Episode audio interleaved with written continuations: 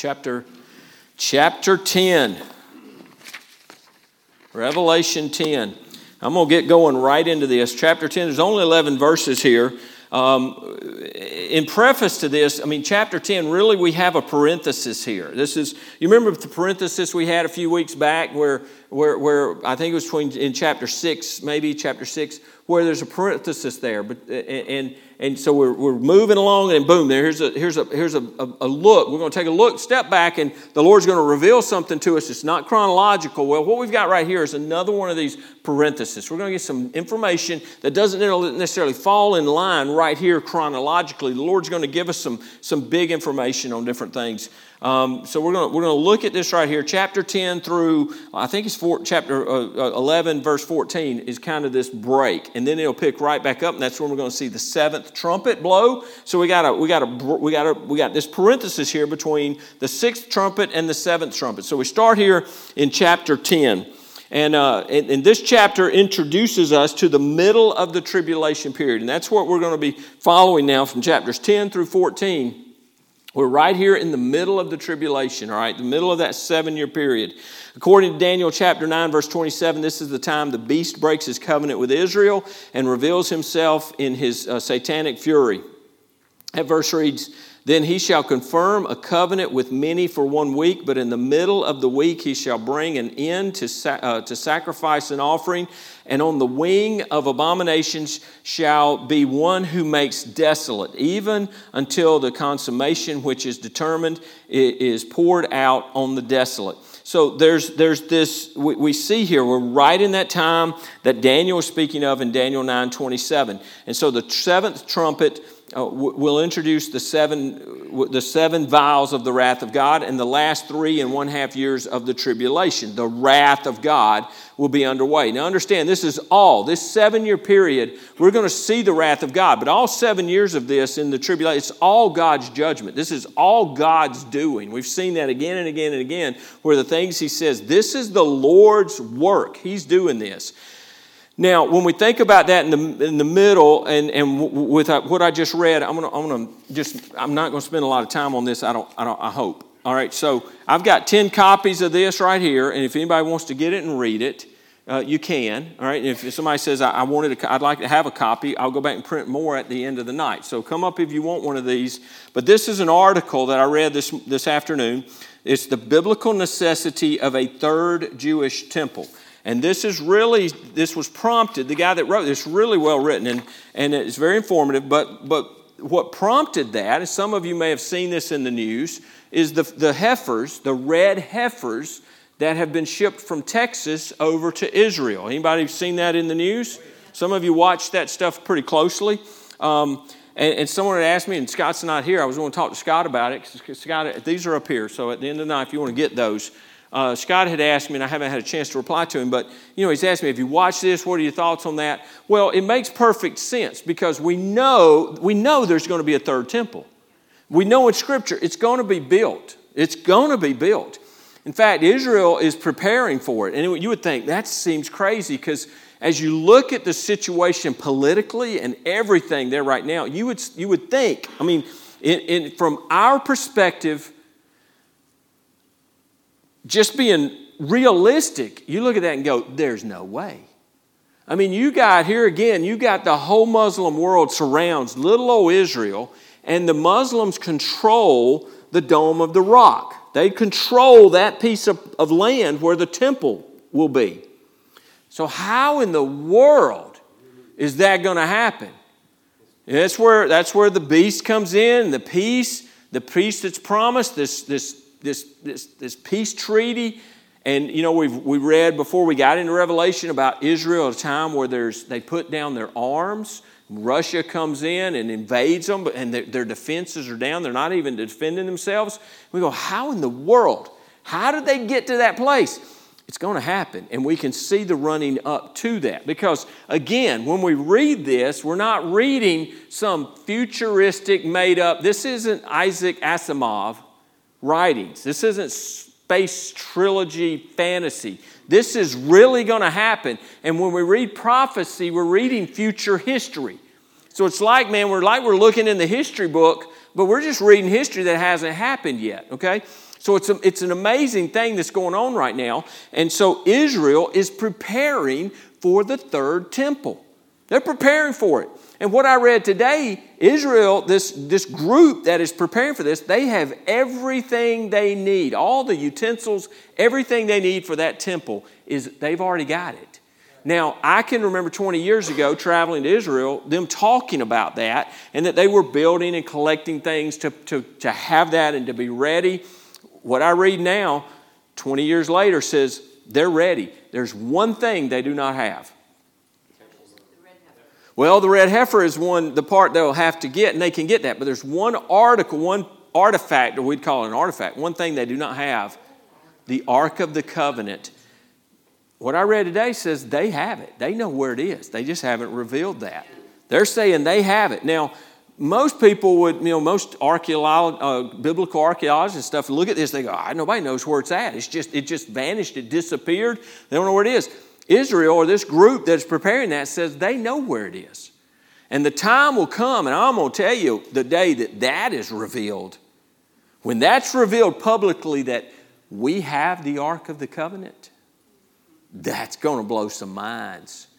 Dun, dun, dun, dun, dun. You know, if we know where it is, right? It's in a, it's in a warehouse somewhere. The government stamped on, you know, it's not. Indiana Jones did not find the ark. But, but um, so, all of that, but the red heifer is that having that perfect, without blemish red heifer is a part of worship. And it is part of the, the sanctifying, and you can read all about that. So, is it significant that they're shipping five red heifers? Now, the red, those heifers they shipped over, I read two things that contradicted. One said that the heifers were five or six months old, which means it'll be another year and a half because it has to be like a two year old heifer. It's just, I mean, right on a certain age. So it would be like a year and a half that one said.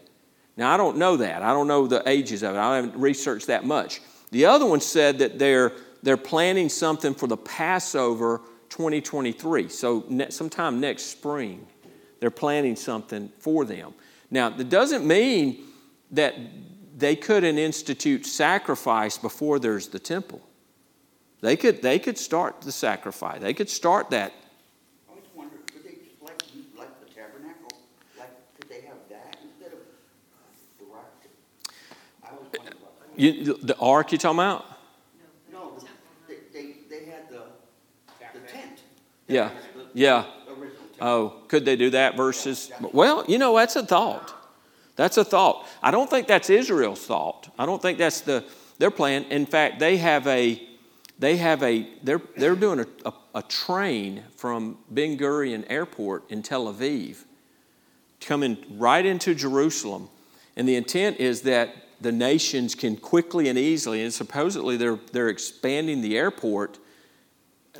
You know, why would Israel expand the airport? They're, because they're expecting a mass of people coming in to visit this temple, to come into worship into this temple. Um, it's pretty amazing stuff. I was texting my buddy Aaron that we're going on a trip to Israel with, and, and, and so I just asked him, I said, I said uh, how, how about them red heifers, you know? And he, he, he was, yeah, he's like crazy. So he's, he's looking at some other things, but he, I was just telling him, you know, what an amazing time to be alive. You know, people go, if you're, if you're a believer and you're scared right now, you're missing the point. It's not time to be scared. This is the time. I'm going to be with Jesus.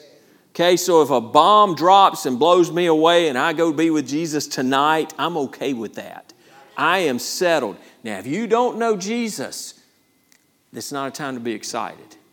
It's a time to be fearful and to get that right. It's time to get that right. This is exciting. So if you want to read that, they're here. And if they're gone, then let me know. I'll go back real quick and we can print some more for you, okay? So this is the time that we're talking about. Right there in the middle, he's gonna he's gonna uh, uh, break that, break that covenant, and Israel now has dropped their arms. They think everything's good. I, I, it still blows my mind to think that they would they would they would buy into this and drop their guard and think that this is but that's that's this, that's what's going to happen. We know it's going to happen. Now, how all that comes about, that's the interesting stuff to see how in the world do we get to there. We know where we are and we know where we're going to be. And it just doesn't seem like there's a path to get there from here. You know, you've heard that. You can't get there from here. I don't know how we get there from here, but we know we're going to get there from here, okay? And, and uh, it's going to be an amazing thing to see. All right, so we have this, this, intro, this seventh trumpet, then we'll introduce the seven vials of the wrath of God, and then uh, and the last three and a half years of the tribulation uh, are underway. So, verse, let's look at this. So, the first thing, if, you were, if you're doing an outline, you want to write this down. Number, point number one is the appearance of the angel. That's what we're going to see here in, in verses 1 through 4. And that's what we're looking at in chapter 10 here is this, this great angel. So, verse 1 I saw still another mighty angel coming down from heaven, clothed with a cloud, and a rainbow was on his head. His face was like the sun, and his feet like pillars of fire. He had a little book uh, open in his hand, and he set his right foot on the sea and his left foot on the land, and cried with a loud voice as when a lion roars. When he cried out, seven thunders uttered their voices. Now, when the seven thunders uttered their voices, I was about to write, but I heard a voice from heaven saying to me, Seal up the things which the seven thunders uttered, and do not write them. Now, I'm just going. I'm going to just tell you this up front. So, this is, this is, I told y'all before we started this, okay? So, what I te- teach tonight, my view on this, you may go, I don't believe that, okay? I don't, I'm not there. But I can tell you right now, on this issue right here, there are people who I know their names, commentators and pastors that I know on both sides of this issue that I would, I would love them on both sides and go, great man. And I don't agree with you. Great man, but I do agree with you. You know, and uh, who was it? McGee I was reading uh, McGee, J. Vernon McGee, and he said, he said, you know, there are people on this side and they have what they believe. But if you know, you can believe what they believe, or if you want to be right, you can believe what I believe. That's what he said. That's what he said. He was very humble about it. But so there's two sides of this, and you can study through it and figure out for yourself. Uh, I think it is significant. And now, does it change anything in the terms of, of what, what happens or what goes on? No, but it is interesting as we look at this. So, and the, the debate comes in, there's agree, disagreement about who this angel is. Okay, so I saw still another mighty angel. Now, some believers, uh, some believe that it is, it is the Lord Jesus Christ. And some believe that it's not. Some believe that it's, that it's another angel. And it says it's another great angel, and some believe that's exactly what it is. It's just another great angel. And, uh, but some believe it's the Lord Jesus Christ. And there are places where the Lord is referred to as the angel of the Lord, okay? There's a lot of scriptures that, that, that call the Lord that. So to go, well, the Jesus would never be called an angel, or the, well, he is. He's called the angel of the Lord. And there are times. So here's, I'm just tell you up front, my belief is that this is, this is kind of where I've come down. And if someone can convince me otherwise, I'm okay with that too. But I've kind of come down on the side that I believe that this is the Lord right here. Um, John had seen a strong angel back in chapter 5, verse 2. Now he sees another mighty angel. And the symbols used here take us back to the script, description of the glorified Christ that we find in chapter 1, verses 12 through 16. Y'all remember that, right? So let, us I'm going to read, you can flip back to chapter 1, and we'll look at verses 12 through 16. Then I turned to see the voice that spoke with me, and having turned, I saw seven golden lampstands, and in the midst of the seven lampstands, one like the Son of Man, clothed with a garment down to the feet, and girded about the chest with a golden band. His, his head and hair were like, like uh, white like wool, as white as snow, and his eyes like a flame of fire. His feet were like fine brass, as if refined in a furnace, and his voice as the sound of many waters. He had in his right hand seven stars. Out of his mouth went a sharp, two edged sword, and his countenance was like the sun shining in its strength. Back here to chapter 10. Verse 1, middle way through the verse, a rainbow was on his head. Now we saw around the throne there was a rainbow above the Lord there in the throne room in chapter 4, when we were in chapter 4 and 5. His face was like the sun, and his feet like pillars of fire he had a little book open in his hand. Well, we just saw the Lord had the scroll. Now, I don't know if this is the same. Some think it may be the same, others think it's not. I'll talk a little bit about that in a minute. But he, and he set his right foot on the sea and his left foot on the land, and he cried with a loud voice as when a lion roars. Okay? So here's the, here's the imagery of what we see. Now, the voice, like the lion, could refer to Revelation 5 5, which is, But one of the elders said to me, Do not weep. Behold, the lion of the tribe of Judah. We understand that, right? So there's a reference here that, is, that his roar, his voice, it was a loud voice like when a lion roars. Uh, you can Hosea 11 10 says, They shall walk after the Lord. He will roar like a lion. When he roars, then his sons shall come trembling from the west. Joel 3:16. The Lord also will roar from Zion and utter his voice from Jerusalem. The heavens and earth will shake but the Lord will be a, a shelter for his people and the strength of the children of Israel. Now, this voice that, that comes from, from, I believe, the Lord here, it's not a, this isn't a voice of a gracious invitation. This is the voice announcing judgment to come. Okay, that's, that's what's going on here. And, and perhaps if you're going to debate whether this is this is the Lord or if this is just an angel, I think the best evidence comes if you flip, look over in chapter 11 and look at what he says there in verse 3. The angel there, uh, I believe that the angel is Christ, and here he says, I will give power to my two witnesses. Okay? I will give power to my two witnesses. Now, I don't know that an angel would be calling the two witnesses his witness. So this is that's that's probably the single greatest piece of evidence there. I mean, I read one commentary and the whole how many pages I read on that it was all about him defending. He had to do what I call biblical um, gymnastics. You ever seen that where you have to do biblical gymnastics to make something work? But he was work. He had to work ultra hard to make to defend his view that that was an angel and not the Lord. And I mean, you got to explain away these verses. Confuscation is the word. I think is the word. Confuscation. I think that's the right word. Um, and it's basically when you, when you take, uh, you, you do harm to very clear, simple verses with very intricate, complex verses that are hard to understand and you try to explain the simple, very clear verses away with the more complicated. It's confusion, is what it is.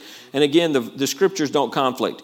I, I wouldn't die on a sword that this is the Lord, but it's uh, from what I read, I believe that it is. So here we have Christ, the angel of the Lord, coming to announce that God is about to work speedily and finish his purpose on earth. Verse 2, he had a little book open in his hand. Again, there's a there's some uh, not I, I wouldn't say conflict, but there's a there's a contrast in these, okay? So the, the book we see uh, in verse 2, it, it, it's a small book, it's a little book where what we have in chapter 5, verse 1, we see the scroll as he takes the large scroll. This scroll uh, is open, the one in 5 1 is sealed. Now, you can argue some of that's been opened. I, uh, so there's a contrast there, though. We see that there may, there may be some difference. We see in verses 9 through 11 that this book is a book of prophecy. Verse 7 makes it clear that the contents of the book were declared by the prophets. And since the Old Testament prophets did not speak of church truths. These prophecies must relate to Israel and to the Jews and to Jerusalem. So that's the time that we're going into. And, and the theme, that theme of the Jews and, the, and Israel and, and Jerusalem, that's the theme from the, the middle of, of, of here, the middle of the tribulation on. It's all about the Jews and the Lord and the mystery that he talks about. It, it, it's, it's that. And we're going to see that from chapter 11 on. So perhaps this little book is the sealed message in Daniel chapter 12. Some believe that that could be the case. Verses 4 through 9 in Daniel 12 uh, says this says, But you, Daniel, shut up the words and seal the book until the time of the end. Okay? So it's, it's whatever he told Daniel there, it's sealed up. So uh, many, many shall run to and fro, and knowledge shall increase. And we talk about this in the end times. Folks, knowledge not wisdom, but knowledge is exponentially increasing. When, when you think of, I can remember as a kid people talking about how much had changed, how much had eh, changed in someone's lifetime. Folks, there's, no, there's never been a time period changed more than our lifetime. When you, when you think about phones, there's more technology in my hand right now than there, than there was that, that went to the moon in, in, everything that took them to the moon. There's more technology right here. I get email, I got weather, I got GPS, I got text messaging, I mean phone calls, I can do pictures, I can text pictures. I remember going to going to Disney World 25 years ago and riding, or 20 years ago and riding the Epcot ball, and you go up that thing and it was, it was kind of showing you future things. And they're sitting there watching this TV and they're having a phone conversation on TV. And I went, yeah, right. It was the same thing I said when they started selling bottled water. I said, that'll never happen. That'll never work. so don't listen to me for investment advice, okay? But we got all this, this, this, that, and the, and the technology, we're talking about cornea replacement surgery. The technology, the knowledge is just off the charts how much things are changing. I wonder what the half life is on, on things now. It, it, it, it, used to be, you know, it could be months or a few years for something. I don't know. It may be even more now with how quick that those things change on settled science and all that kind of stuff. Knowledge will increase, wisdom, not so much, okay? Uh, verse 5 then in Daniel chapter 12, verse 5 says, Then I, Daniel, looked, and there stood two others, one on this riverbank and the other on that riverbank. And one said to the man clothed in linen, who was above the waters of the river, How long shall the fulfillment of these wonders be? Then I heard the man clothed in linen, who was above the waters of the river, when he held up his right hand and his left hand to heaven, and swore by him who lives forever, that it shall be for a time, times, and half a time. And when the power of the, whole, uh, the holy people uh, has been completely shattered, all these things will be finished. Although I heard, I did not understand. Then I said, My Lord, what shall be the end of these things? And he said, Go your way, Daniel, for the words are closed up and sealed till the end of time. Uh, so that could be the book. That could be what is being, being taken here. It's these prophecies. Verse 2, then he goes on, he says, and he's speaking here uh, again of the Lord. He says, And he set his right foot on the sea and his left foot on the land. So the Lord here, he claims all of the earth and seas by standing on the land and on the sea. There, there's a, if we go to Psalm, Psalm chapter 8, verse 6, 7 and 8 says this, and this is speaking of man, but it gives us the idea of when, when you're talking about putting your foot on something, you, you're, you're in control. You're, it's, it's an expression of authority. You've claimed it, you have authority on that. Psalm 8 6 says, You have made him to have dominion over the works of your hands, your capital, speaking of the Lord's uh, you, uh, you have put all things under his feet. Speaking of man here, all sheep and oxen, even the beasts of the field, the birds of the air, and the fish of the sea that pass through the paths of the sea. Now, God gave man authority over that. Christ is taking that back. He's coming and establishing his authority. He's putting his foot on the land and on the sea. Everything is his. Everything is his. He's claiming authority here.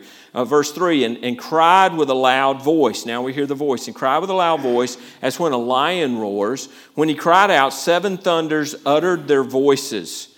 So it, it's interesting. So it's not just a, a noise of nature, okay? It's not just that he, he speaks and the voice is like, he speaks. When he speaks, he's not roaring, okay? It's not what's going on here. He is speaking, he is saying something. And when he does that, it's, it's so loud, it's, it's like the roar of a lion. And it, uh, you know, they speak, they talk about a, a, the lion, a, a roar of a lion, how it, it, would just fill you with fear.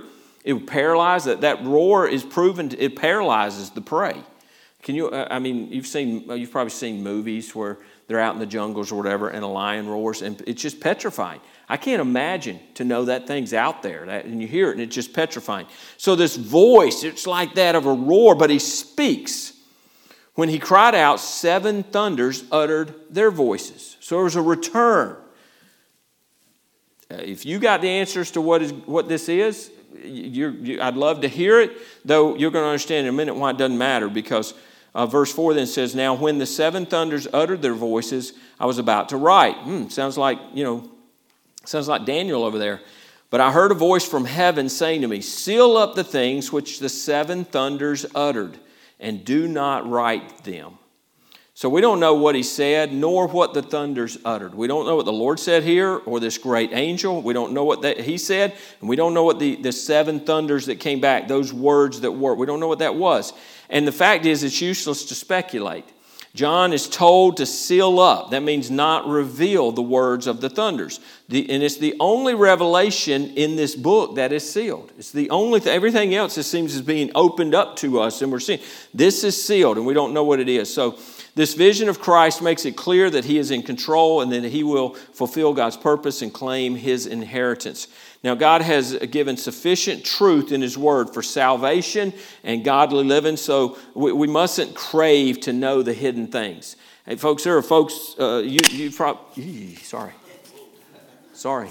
Um, you've probably known people who, who get caught up in the, the, the secrets and the mysteries. And, and, and like, and all of a sudden they've got a special revelation and they're seeing something that for 2,000 years no one has seen. Folks, that always gives me great, great caution when I hear that.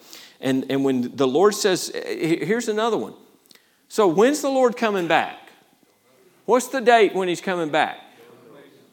Y'all don't know? Why not? Why didn't you figure this out? Well, He's told us, right?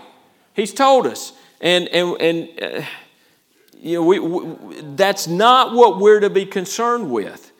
Deuteronomy 29 29 says, The secret things belong to the Lord our God. But those things which are revealed belong to us and to our children forever, that we may do all the words of this law. One commentator said the purpose of Scripture is to save sinners and sanctify character, not satisfy curiosity. We can get so caught up. We can get so caught up in our, you know, I don't think it's I don't think it's wrong that man, I, you know, you want to do a little research on something, figure. I'd love, I'd love to figure out where the Ark of the Covenant is. Oh, I mean, let, give me an Indiana Jones hat, give me a ticket around the world. I'd, I'd go, man. I'd love that stuff. That would, that would be fascinating. Uh, that would be awesome. But to get caught up in the mysteries, and, and here the Lord says, don't, don't reveal that. So we don't know. And folks who want to dig in, we're, we're, we're spinning wheels on stuff God tells us not to spin our wheels on.